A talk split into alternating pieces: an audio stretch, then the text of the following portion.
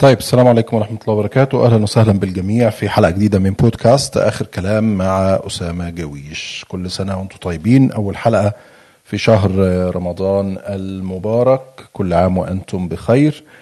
الحقيقة إحنا بنحب في رمضان دايما إن إحنا يعني نهتم بالطاعات قراءة القرآن بصلاة التراويح بالقيام. زي ما أمرنا يعني لكن في على جانب آخر من الكوكب اللي بنعيش فيه في مجموعة من البشر قرروا أن على مدار الثلاث سنين اللي فاتوا السنة دي هي السنة الثالثة إنه شهر رمضان يشغلونا فيه بحاجة مش لطيفة قوي حاجة مش عارف أسميها إنها حاجة لطيفة الحقيقة هي حاجة سخيفة جدا اسمها مسلسل الاختيار. للعام الثالث على التوالي بنعاني مع عباس كامل سيادة اللواء والعميد ولا العقيد مش عارف رقاه ولا لسه أحمد شعبان. وفوقهم طبعا سيادة المشير عبد الفتاح السيسي. بنعاني معاهم من يعني حالة كده من الوطنية بس الحقيقة هي زايدة شوية. ووطنية من يعني في اتجاه واحد وطنية في اتجاههم هم في اتجاه عباس والسيسي وأحمد شعبان. مش أي حد تاني. وهي حالة من فرض ال ال الوطنية المسخة. يعني حاجة حالة حالة سخيفة جدا.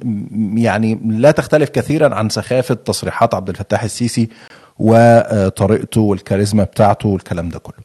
فإحنا الحقيقة متفاجئين. يعني أنا حتى الحلقة النهارده يعني بس عملت إعلان عام للناس كلها. اللي حابب إن هو يشاركنا في الكلام ما كلمتش ضيوف إن هم يكونوا موجودين لأن هي الحالة أكثر منها إن الناس تعبر عن اللي شايفاه في حالة الزيف والتضليل المستمر والكذب ومحاولة إن هم يرجعوا البلد ل 26 يوليو 2013 وليه بختار التاريخ ده تحديدا؟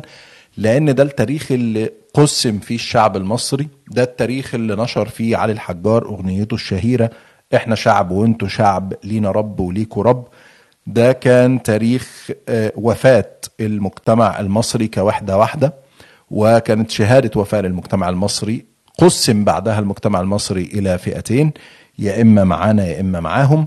ومن بعدها من 26 يوليو 2013 أصبح عبد الفتاح السيسي يقود معسكر يرى المعسكر الآخر هو عدو يجب إزالته ويجب قتله ويجب التنكيل به ويجب عدم الاستماع ليه ولا اعطائه فرصة. ثم انتقلنا لمرحلة بعد كده وهي تشويه المعسكر ده بأكمله وازدادت رقعة الاستهداف من إنك بتستهدف فصيل معين أو جماعة معينة إلى إنك بتستهدف أي حد مضاد ليك أو أي حد معارض ليك. ثم تطور الأمر بعد كده إلى إنه أي حد حتى من المعسكر بتاع السيسي نفسه اللي قرر إن هو يعارضه أو قرر إن هو يكون مختلف معاه في جزء أو في نقطة أو في قرار أصبح أيضا هو آه الآخر في مرمى نيران عبد الفتاح السيسي ونظامه. وبالتالي وصلنا للمرحلة اللي إحنا فيها إن هو خلص على أي صوت معارض أنهى المعارضين تماما وأصبح الموضوع خلاص ما عادش في حاجة يعملها. فقرر إن هو يبتلينا ويبتلي المصريين ويبتلي المتابعين والصائمين وكل الناس بالشيء المسخ اللي اسمه الاختيار. طيب ليه الحلقة النهارده؟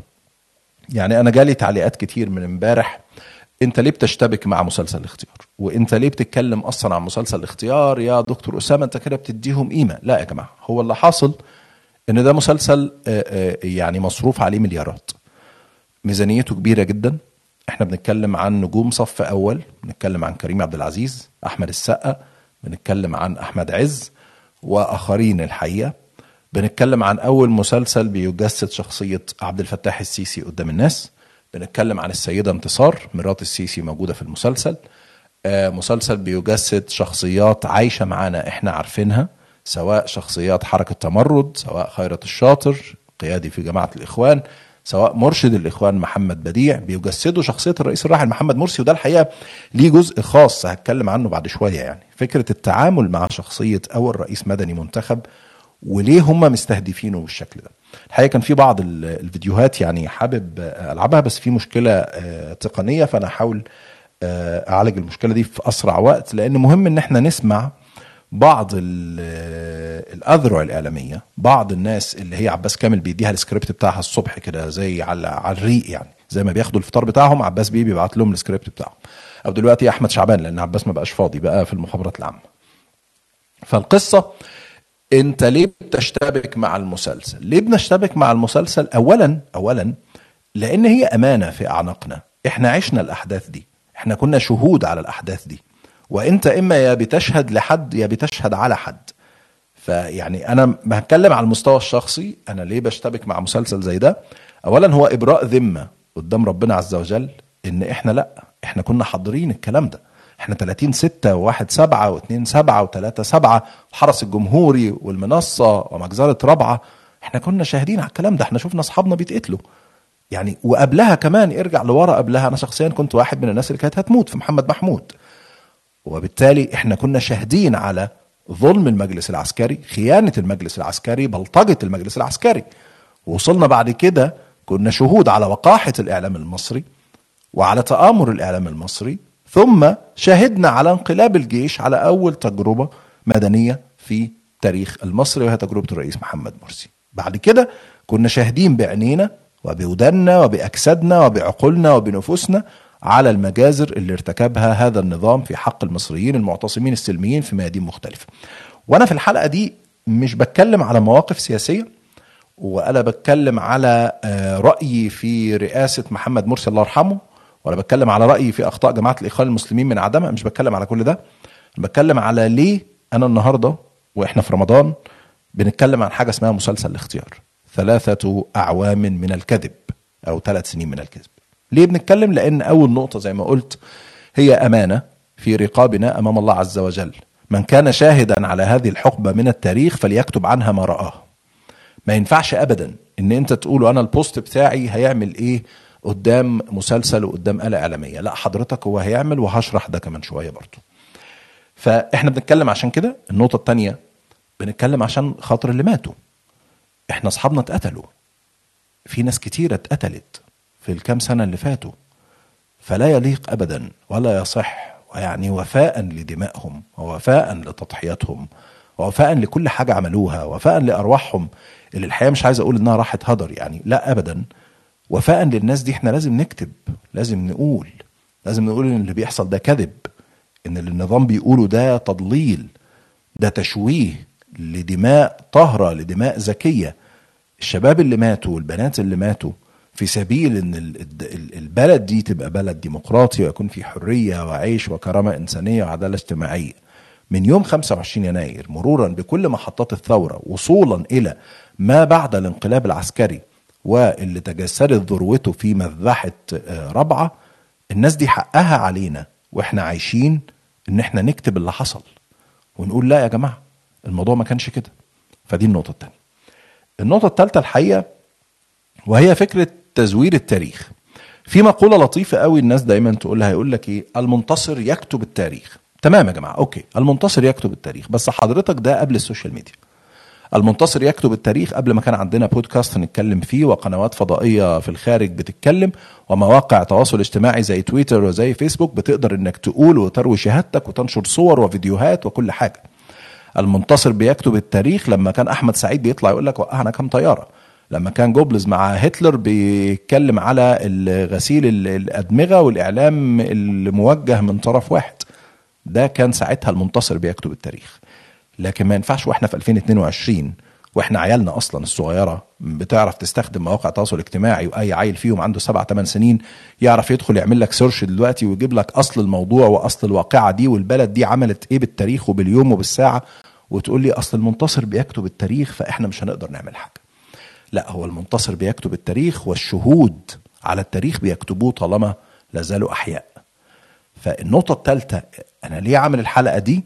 لأن إحنا لن نسمح لمن انتصر بقوة السلاح وبقوة البطش والتنكيل إنه يزور التاريخ. هم هو لا يكتب التاريخ يعني الحقيقة بس عشان تبقى الصورة برضو واضحة. أنا طبعا نسيت أقول اللي حابب إنه يشترك معانا سواء بالرسائل أو بمداخلات بس زرار الاتصال على اليمين تحت. أو الرسائل فوق فوق الصورة بتاعتي في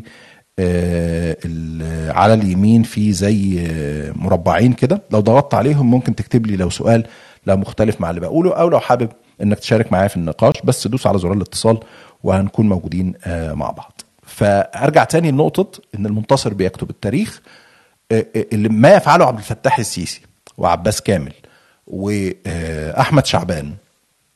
ده مش كتابة تاريخ ده تزوير تاريخ.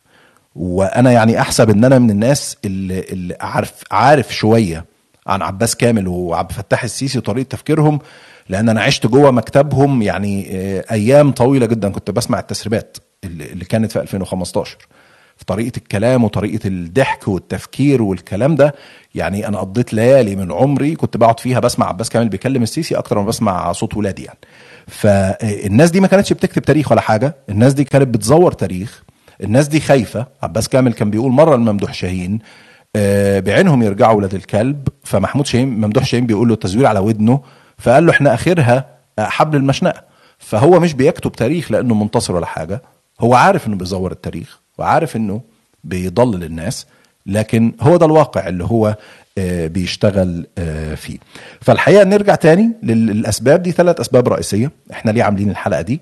ليه بنتكلم عن ال- القصة اللي بنقولها؟ نيجي بقى لنقطة مهمة قوي الحقيقة وهي آه، فكرة أنا بس هحاول أشوف لو الفيديوهات شغالة ولا لأ. لو حضراتكم تستنوا معايا لحظات هقفل المايك بس وأجرب أشوف الفيديو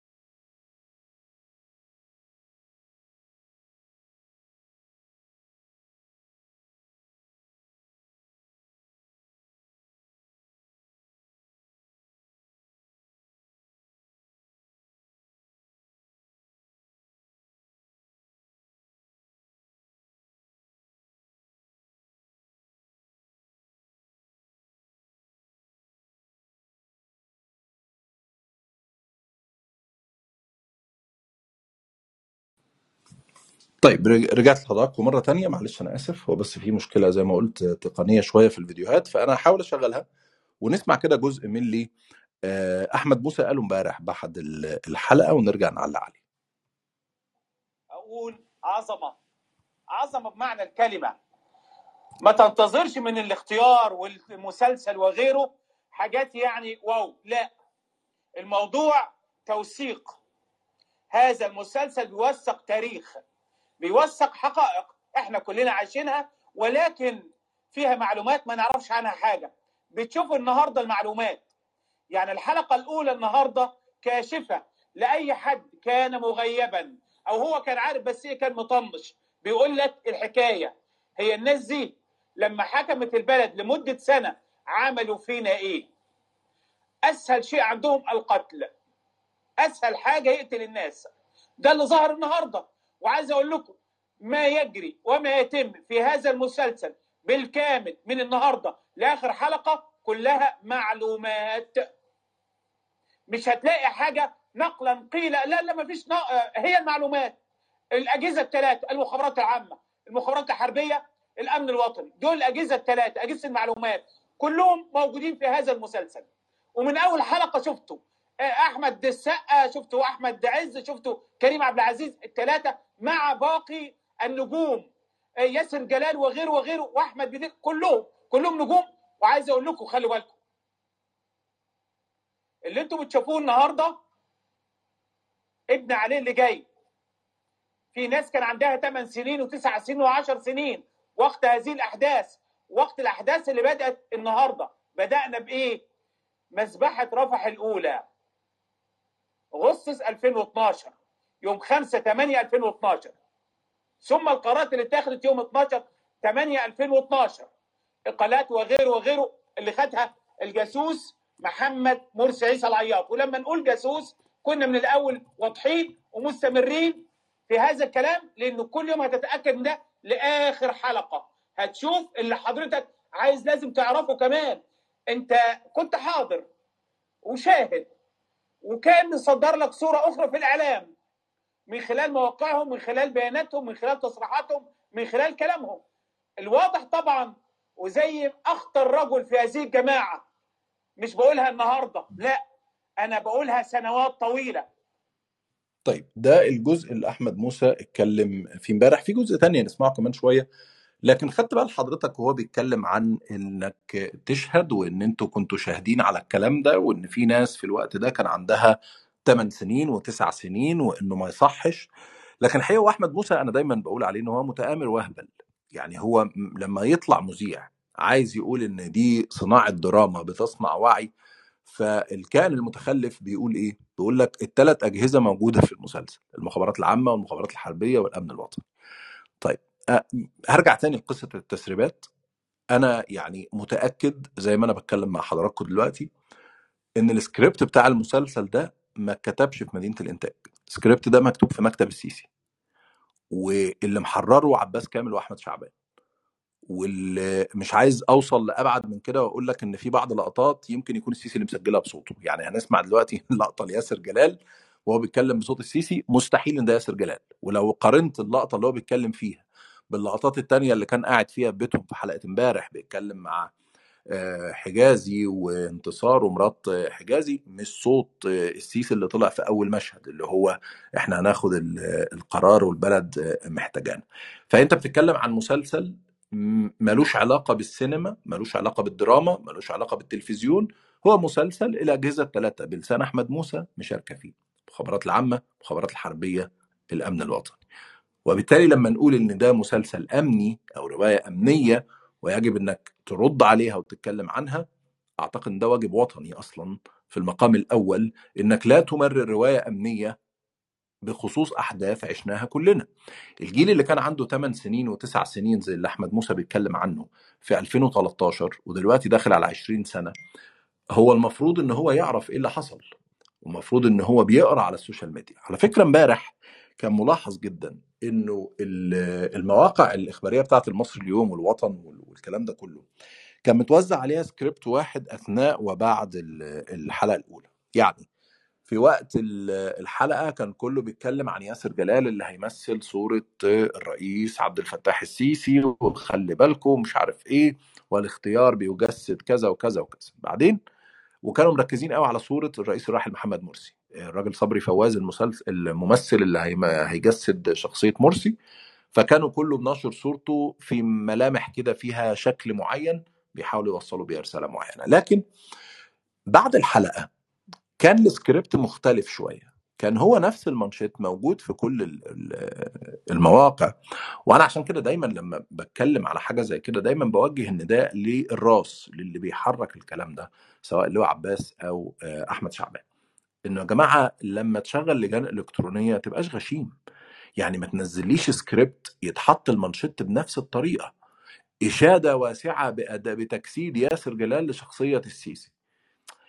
سيبك إن مفيش إشادة واسعة وسيبك إن الموضوع قلب كوميدي وإن الناس كلها الحقيقة قاعدة تضحك وتتريق على شكل ياسر جلال ويقول لك ده لو كان محمد هنيدي كان ده هيبقى دور عمره وإن ياسر جلال بيمثل عبد الحليم حافظ.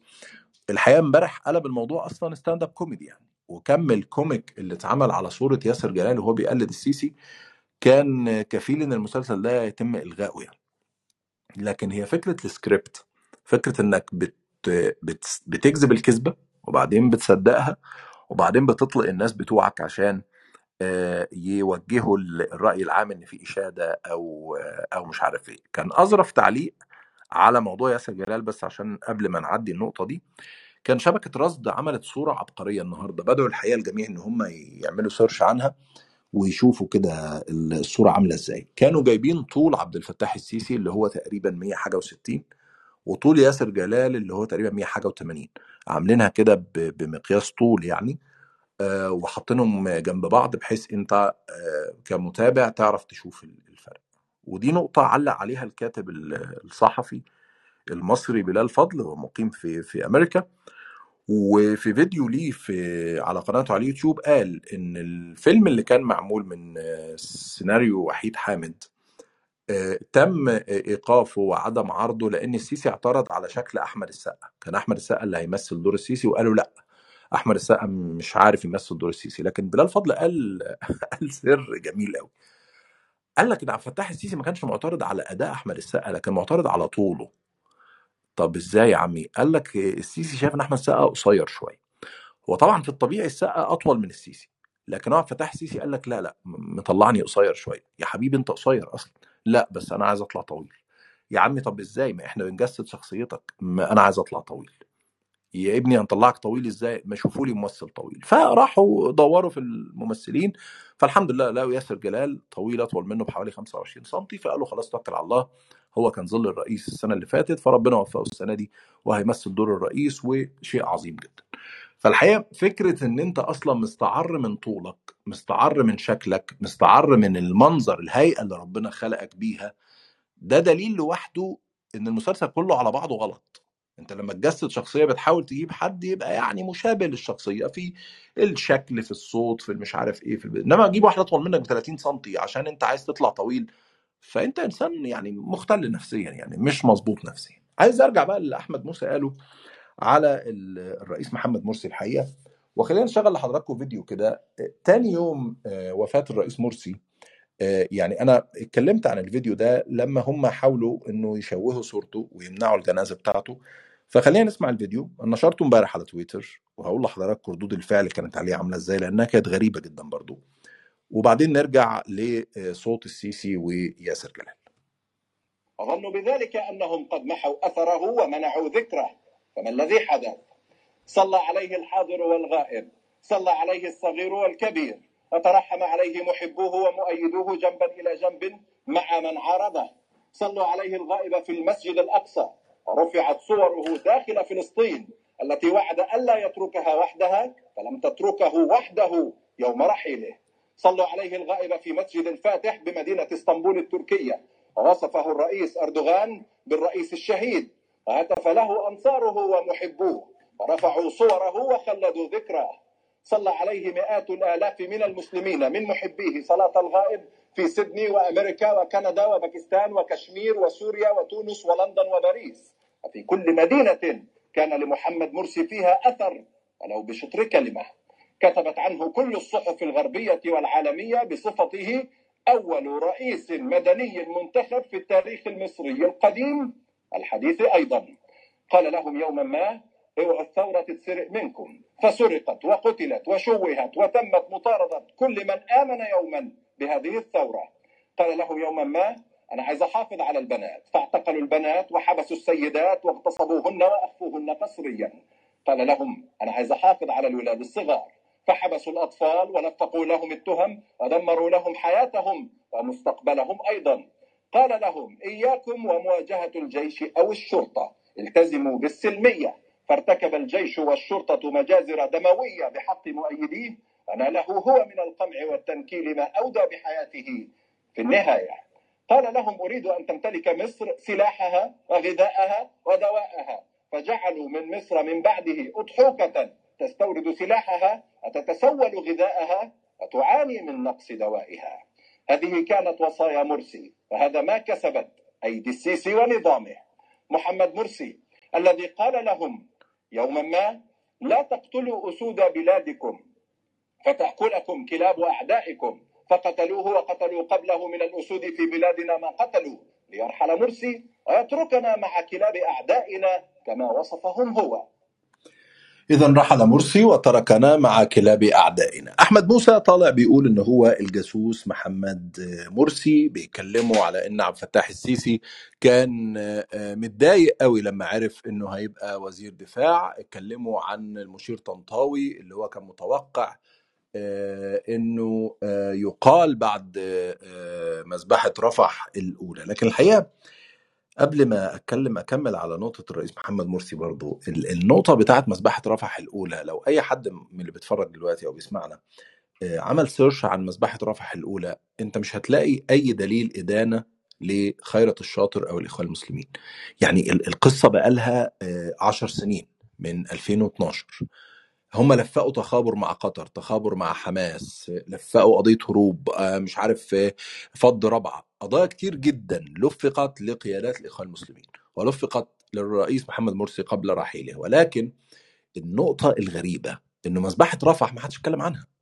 هو أنتوا يا جماعة عندكم شوية قضايا في الدرج بتطلعوها كل موسم؟ يعني أنتوا مثلا محوشين شوية قضايا بتطلع كل مسلسل اختيار عشان الحبكة؟ عندكم كام فيديو بتطلعوه كل سنة عشان تزودوا الحبكة؟ كريم عبد العزيز امبارح كان قاعد بيتفرج على فيديو الخيرت الشاطر وهو بيقول لك أنا هنزل مليون واحد عشان المقرات. لا إحنا عارفين الفيديو اتسجل إمتى ولا كان في انه سياق ولا الراجل ده كان قاعد مع مين ولا أي حاجة. بس نزلوا لنا 20 ثانية وقال لك شفتوا الدليل شفتوا خيرت الشاطر بيعمل إيه؟ يا جماعة يعني إحنا مش مش بهليل يعني مش مجانين. يعني اللي بيتفرج عليكم دلوقتي ناس عندها عقل ناس بتفهم. ناس بتوزن ناس بتعرف تعمل سيرش كويس ناس بتعرف تشوف أصل الحكاية كان إيه. لكن أنت لما تطلع لي مثلا في الاختيار واحد إن قطر هي اللي كانت بتمول جيش مش عارف إيه في ليبيا ومطلع لي هشام عشماوي قاعد مع ال- ال- القائد بتاعه هناك وعمالين يتكلموا ويقول له فلوس إخواننا في قطر وصلت. وأول امبارح السيسي مقابل تميم ومصطفى مدبولي رئيس الوزراء قاعد مع محمد بن عبد الرحمن وزير الخارجية القطري وواخدين من قطر 5 مليار دولار وديعة. فأنتوا ناس مجانين. يعني أنتوا أنتوا بتشتغل يا بتشتغلونا يا بتشتغلوا نفسكم. ما أنتوا في الاختيار واحد وفقا لأحمد موسى. دي معلومات. إحنا مش بنقول أي كلام. طيب تمام.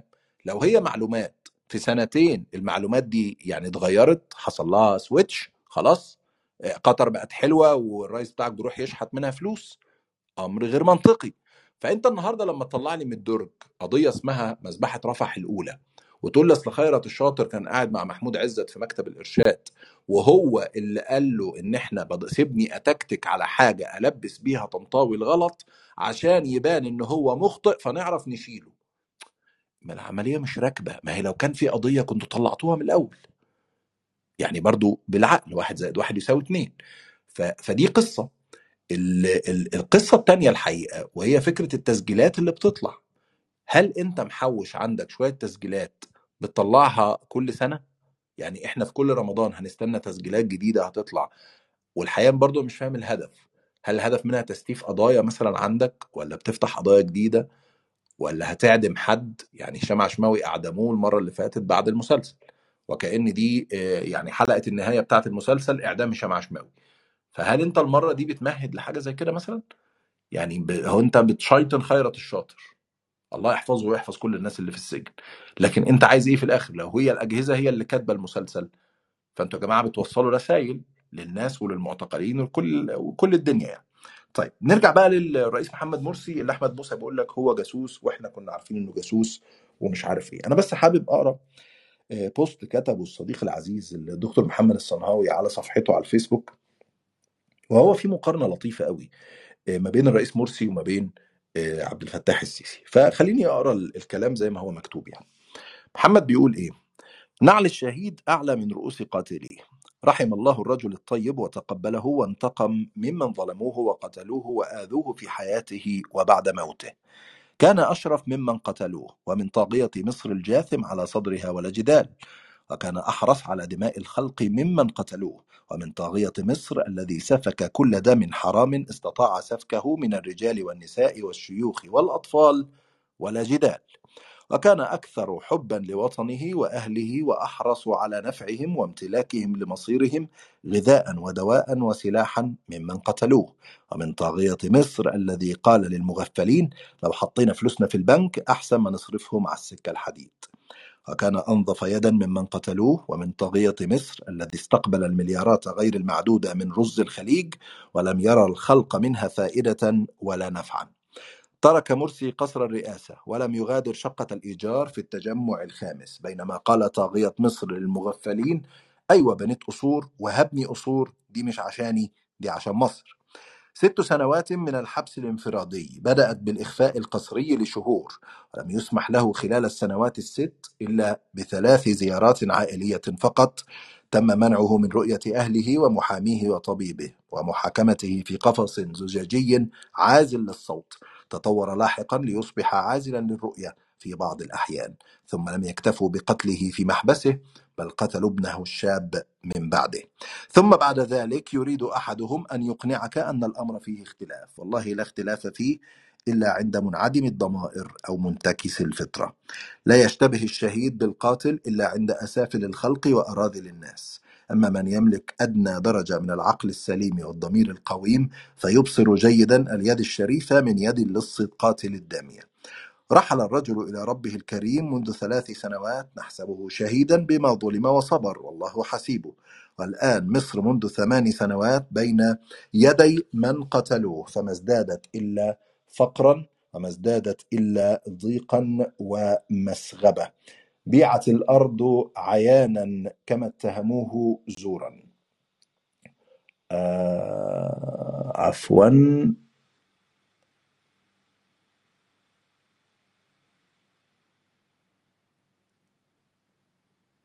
تمام. دي كانت نهاية بوست محمد. كان بيتكلم بعد كده على آه، الحاجات اللي حصلت في مصر من سد النهضة ومن أمور أخرى كانوا بيتهموا بيها الرئيس الراحل محمد آه، مرسي وفوجئنا جميعا إن هي بتحصل في عهد آه، عبد الفتاح السيسي. نرجع مرة تانية لأحمد موسى لكن قبل أحمد موسى خلينا كده نسمع صوت السيسي المقطع اللي اتنشر آه، امبارح ونشوف آه، هل يا ترى ده صوت ياسر جلال فعلا؟ ولا عبد الفتاح السيسي عامل voice over للمرة الأولى في التاريخ؟ خلينا نسمع.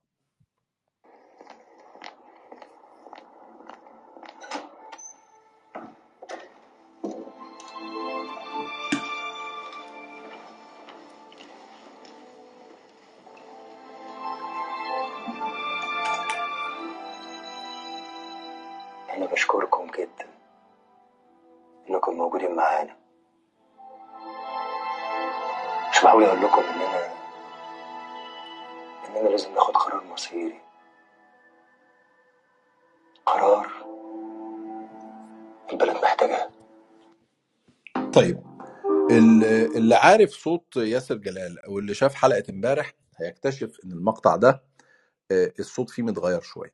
وأنا بقول لحضراتكم حاجة آه، يمكن تبان السنين الجاية. أنا الحقيقة عندي يعني شك بنسبة 90% أو يمكن أكتر إن اللي مسجل ال- ال- المقطع ده هو عبد الفتاح السيسي.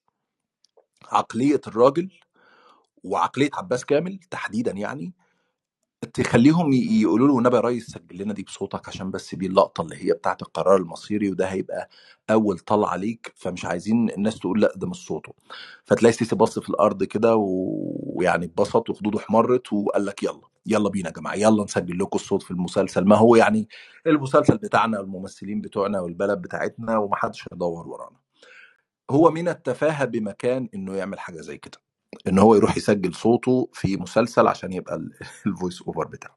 والحقيقة ناس كتير اتكلمت عن ال- القصة دي. نرجع بقى لأحمد موسى مرة تانية وهو بيتكلم على شيء جميل قوي عشان ما أطولش على حضراتكم بس لو في حد حابب يروح يصلي قيام أو لو في حد هيتسحر أو لسه في حد هيفطر مش عارف فرق التوقيت. أحمد موسى امبارح طلع بيتكلم على أبطال ال- المسلسل بتاع الاختيار. وبيحذر إنه هيحصل لهم حاجات مش كويسة الأيام الجاية. خلينا نسمع قال إيه ونرجع نعلم. عايز أقول لحضراتكم يعني مهما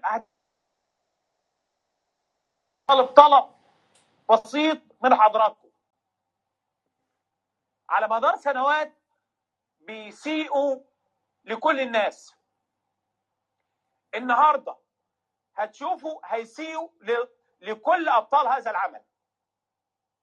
كل أبطال هذا العمل هيتعرضوا لحملة إخوانية إرهابية على مواقع التواصل الاجتماعي. أنا بقول لكم من دلوقتي وبقول لحضراتكم دلوقتي وخلوا بالكم الناس اللي أدوا هذا الدور واللي قاموا بهذا العمل اللي هو عشان ينقل لحضرتك المعلومات والتفاصيل بكل دقة من خلال كل واحد من أبطال هذا المسلسل كلهم هتلاقوا حملة آه، آه، تحريض عليهم وحملات تستهدف كل واحد فيهم واستهداف معنوي كمان لكل واحد فيهم. أنا بقول لحضراتكم النهارده عشان هتشوفوا الكلام ده بدأ وهيستمر وهيكبر لأن هم عايزين زي ما بيعملوا مع أي حد أي حد بي بي بي بيقوم بعمل بي لبلده لصالح بلده لازم هذه الجماعة تتكلم عنه ولازم تحاول يعني زي ما بيقول كده آه، استهداف معنوي. طيب الاستهداف المعنوي يا أستاذ أحمد بس مش محتاج أي حاجة. أكتر من إن أنتوا تعملوا تفريعه قناة سويس جديدة وترفعوا بيها الروح المعنوية للناس ومش هيكون في أي استهداف معنوي ولو حد معنوياته انخفضت ما تقلقش عليه. روحوا اصرفوا 8 9 مليار آه، جنيه ولا دولار ارفعوا بيها الروح المعنوية زي ما السيسي قال بالظبط على آه، تفريع قناة السويس اللي هي بتخسر من وقت ما اتعملت. لكن الحقيقة ال- ال- اللافت للنظر إنه الناس امبارح ما استهدفتش الممثلين الناس امبارح ما اتريقتش على ياسر جلال. يا أستاذ أحمد الكلام كله امبارح كان عن السيسي. كان عن الإنسان المتخلف اللي كاتب السكريبت. كان عن الراجل اللي مستعر من حجمه ورايح يدور على ممثل أطول منه. كان عن كم الكذب اللي أنتوا طلعتوه في أول حلقة. الناس امبارح ما اتكلمتش على الممثلين قد ما اتكلمت على محمد مرسي الله يرحمه. الناس امبارح اترحمت على أول رئيس مدني منتخب لو انت مش واخد بالك. الناس امبارح شتمتكم الناس امبارح اتريقت عليكم الناس امبارح قالت أنتوا صرفتوا ملايين عشان تعملوا عمل جاد يجسد عبد الفتاح السيسي في قلب كوميدي. قلب كوميدي قلبت مسرحية. فدي الحقيقة كانت يعني صورة من ال- ال- الصور اللي كانت موجودة على مواقع التواصل الاجتماعي وطبعا زي ما حضراتكم عارفين يعني هو الحلقة أصلا شغالة دلوقتي. ففي موقع على تويتر بينزل بعض فيديوهات من الحلقة. ففي فيديو دلوقتي لسه نازل أنا لسه ما سمعتوش الحقيقة اسمعه معاكم على الهواء لكن أعتقد إنه مهم نتفرج عليه يعني أو نسمعه. آه، السيسي تقريبا قاعد مع خيرت الشاطر. الحقيقة أنا مش عارف وهو وزير دفاع ولا إيه. خلينا نشوف كده نسمع وبعدين نرجع نعلق. في إنجاح التعاون المشترك هذه الشراكة المأمولة ما بين الجيش وما بيننا. ما بينكم؟ أنتم اللي هم مين بقى. الإخوان. إحنا كجماعة الإخوان سيادة الفريق الجيش زي ما عنده إمكانيات كبيرة ما شاء الله يعني وأموال ضخمة. إحنا بفضل الله أيضا عندنا إمكانيات كبيرة وأموال ضخمة وعندنا كمان عقيدة زيكم. هذه العقيدة عقيدة كفاحية. إحنا مش كيان قليل يا سيادة الفريق. إحنا بفضل الله عندنا عناصر بشرية متنوعة وعندنا خبراء في كل المجالات. كل الكوادر بتاعتنا دي فيها الحمد لله. العزم وفيها الهمة وفيها الطموح. طيب نيجي بقى ونقول مصلحة البلد؟ لا معلش بقى إحنا شايفين إن مصلحة البلد النهارده بتفرض علينا إن إحنا نحقق هذا التعاون المشترك النهارده قبل بكرة. ليه؟ لأن إحنا بفضل الله لدينا خطط محكمة لمشروعات اقتصادية هائلة حقيقة هائلة يعني. استصلاح زراعي آه، إنشاء المصانع تكوين الشركات من كل الأنواع وفي الحتة دي بقى إحنا شطار فيها أو مش شطار يعني عائلات الشاطر. الحمد لله بفضل الله مشهود لنا فيها بالكفاءة وبالنجاح. نيجي بقى لآخر نقطة. الحقيقة والله اللواء يعني شغلاني مؤخرا. رجال القوات المسلحه هؤلاء الأبطال. ماذا بعد؟ يعني لما يخلصوا مدة خدمتهم. إيه؟ المفروض إن هذا البلد يكون فيه متسع لاستيعاب هذه الطاقات وهذه الخبرات. معلش بالعربي كده. دولتهم أحق بيهم من عالم المعاشات الكئيب ده وهم لسه في عزهم وبإمكانهم العطاء. فطبعا هذه المشروعات ستوفر هذه الوظائف. هتكون جاهزة اليوم. أنا كده أكون خلصت ومستني أسمع رأي سيادتك يا عباس هو الغدا إمتى؟ اصل باشمهندس خيرت شكله معايا غدا جاهز يا فندم طيب ده يعني آه، وجه آه، اللي هو عباس كامل اهو طالع كمان في ال- في المسلسل ده. شيء عظيم. يعني هيدفعني إن أنا أتفرج على المسلسل ب- ب- بتركيز شديد عشان أشوف آه، أي أوجه تشابه يعني. الفكرة في إيه هنا؟ الفكرة إن إحنا مش عارفين الكلام ده حصل ولا ما حصلش. إحنا بنتفرج على رواية واحدة. هل خيرت الشاطر قعد مع عبد الفتاح السيسي وقال له الكلام ده ولا لأ؟ هل السيسي كان بيكلمه بالسخرية دي ولا لأ؟ هل قال لعباس كامل الغدا جاهز ولا لأ؟ زمان زمان أيام الجاهلية لما كان واحد بيخرج يبارز واحد بسيفه وسيفه يقع كان بيسيب سيفه يعني عشان عارف أنت اللي هي مروءة القتال. ويمكن المسلسلات التاريخية بنشوف فيها الكلام ده نقعد نستغرب يا عم ما تقتله وتخلص يقول لك لا أنا مش هقتله وهو سيفه واقع فأنا كمان هسيب سيفي ونتصارع بالإيدين يعني. أنت واحد ساجن خيرت الشاطر بقالك 8 سنين حرمه من الزيارة حرمه من الكلام في المحكمة محدش يعرف عنه حاجة محدش يعرف يسمع رواية خيرت الشاطر وأنا هنا لا بتكلم إن خيرت الشاطر كان حلو ولا وحش بتكلم على مسجون ظلم انت مانع صوته ومطلع مسلسل واحد بيمثل دوره وانت عمال تتمنظر عليه وعلى أساس إن أنت بتتريق ويا عباس مش عارف إيه والأكل والبتاع. يعني لا أعتقد إن ده من الشرف ولا من المروءة ولا من أي حاجة ليها علاقة بالمرجلة حتى بالعامية يعني. إنك حابس واحد وكاتم أنفاسه وطالع أنت تتمنظر. طب يا عم طلع الناس تتكلم وترد عليك. مش كده ولا إيه؟ فهنرجع تاني لنقطة التاريخ بيكتبه المنتصر. ده تزوير تاريخ لأن الطرف الآخر من التاريخ اللي هو طالع في المسلسل هنا محمد مرسي مات الله يرحمه. خيرت الشاطر في السجن محمد بديع في السجن وناس كتيرة من اللي طالعة تتكلم دي في السجن.